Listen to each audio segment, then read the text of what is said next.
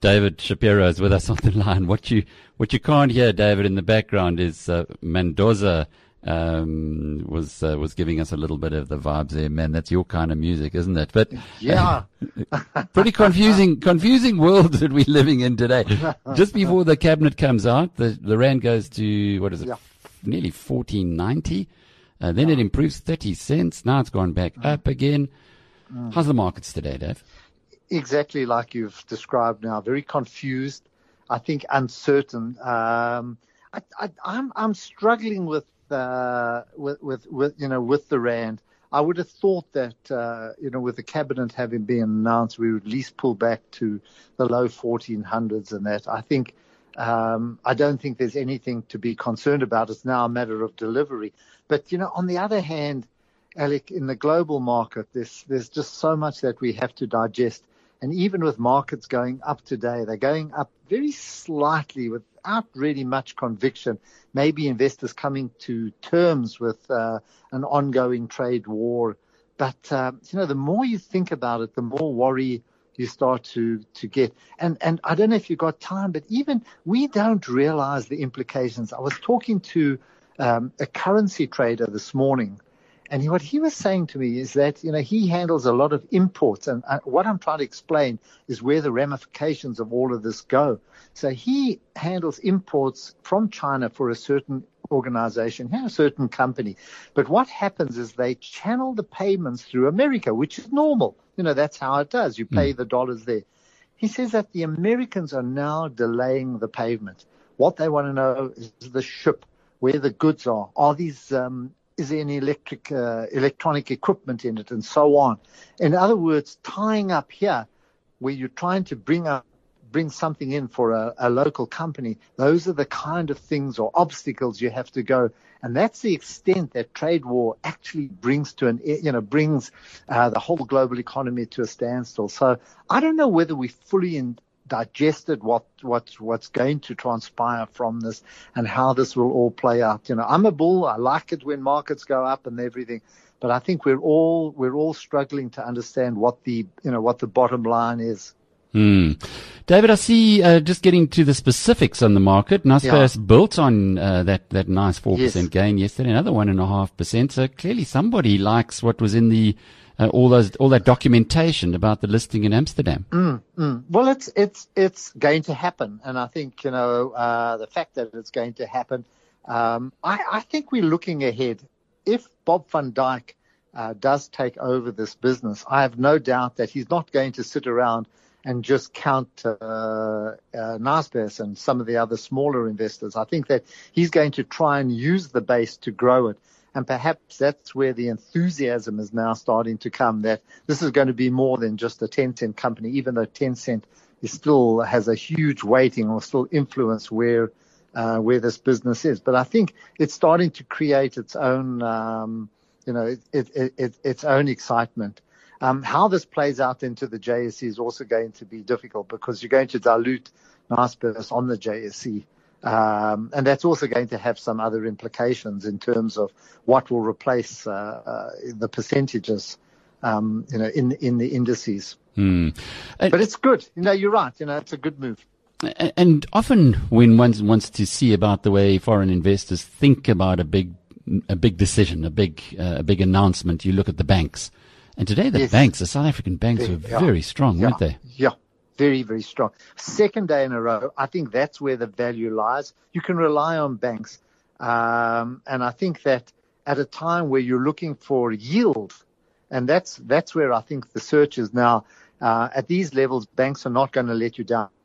And they might not be able to grow the top line all that much. Uh, but they certainly will, you know, will look after the bottom line. In other words, they're not going to get, they're not going to be reckless. They're not going to let costs run away.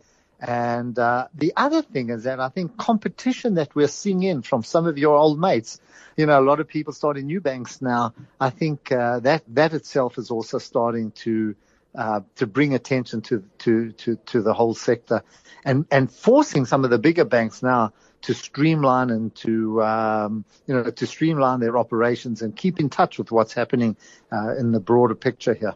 So, yeah. Mm. Mm. It's nice to see Nedcor and ABSA yeah. up nearly 4%, mm. FirstRand, mm. 3.5, Standard Bank, 3%.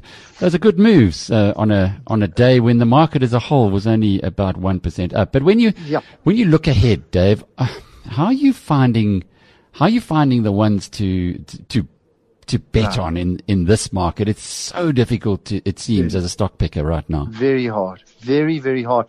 You know, one, one of my disciplines is I try to go through the results every day. You can't go through pages and pages of numbers and uh, explanation and narrative, but you can if you quickly gone through them you know, you learn with experience what to look at and you, you pick up.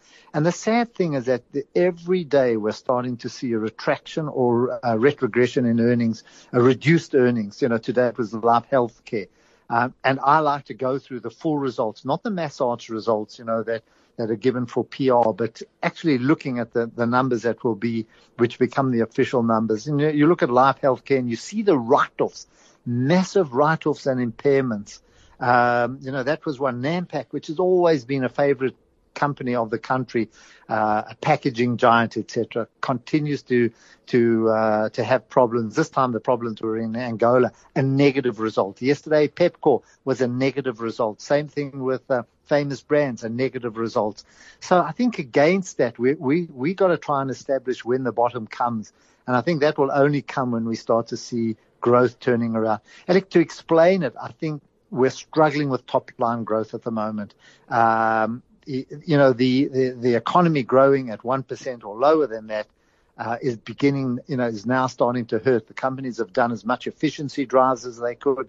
They've cut as much cost out of their balance sheets as they can or out of their income statements, but um, they're struggling now with uh, with the top line, and that makes it difficult. Yeah, look at Omnia. You know, mm. Alec, you've been around a long time, and I know the companies you love. And one of the always was great to bring Omnia on because they were such a competitive company and such a huge, you know, such a lovely business. Today, they're struggling to survive with uh, uh, having to negotiate with their bankers. And today, they announced a two billion rand rights issue, uh, which will be a, to alleviate debt. And that's a three billion company or just over three billion. So it's a hugely dilutive um, um, rights issue, which took the shares down about 12% today. So that's that's that's how we're battling to find uh, businesses. And Omni is a particularly interesting one because it's uh, this has been telegraphed. They've explained they're in yes. big trouble. They've explained mm. they need to they need to talk mm. to the bankers and restructure things. And when the when the result or when the announcement officially comes out, which they've told you about, where yeah. the rights are, it takes another smack. Yeah, exa- well, no one expected a rights issue. And also, what it points to is what strain they're under. Because we always assume that, you know, second half they would pick up. They would always, you know, it, they do supply the agricultural sector, and that tends to be very cyclical um, because of the planting season. Uh, and they might have had a bad season or that, but you expect it to come back as farmers do this one's caught us by surprise. You know, mm. this has really caught the market by surprise. Well, that 12% today adding to mm. uh, further gloom. They're down, I see for the last six months, they're down now mm. by half hmm. virtually. Yeah. Uh, and so if you, if you've been taking the bets on the wrong horses in the yeah. stock market, in a, on an Omnia or a Massmart, for instance, or a, heaven yeah. help us, Tongaat, uh, you, your portfolio is going to be looking pretty sick now. But no. what are some good horses to look at? What are you, what are you I, getting excited about? It's on on the local market. It's it's it's not that easy to find the winners. I think something like Bidcorp has come out very very strong, uh, mainly because I think they're outside. Um, you know, I'm still a big believer in in in Naspers. I tell you what companies have come, okay, and and they're not necessarily at the big. Funny enough, you've got to look carefully at Telkom. Look very carefully because you need to go through the results in a lot greater detail than I'm talking about now. But they are improving their their uh, mobile side quite dramatically. Yes, the fixed line is coming down. The other one was Altron, where they're picking up the contracts that EOH have dropped and good management. If you look at the charts there, you're going to see something very strong there. Transaction Capital is another company which we have to look a lot carefully at. You know, you you must do your research and you must go into these. Don't just take it from the published results. Those are three that have stood out uh, uh, pretty nicely. Um, I like, you know, iron ore's holding. Huh? Iron ore's not showing any signs of recover of, of, falling. It still seems to be a uh, a sector that is giving you massive cash returns. Um, let's see what else there is. It's too early for the retailers. We still got to go through a little bit more pain. But but I think Foschini is the one that stood out. They've modernized the whole way that they do business, and I think if there's one result you can pick out, uh, it's it, it's Foschini.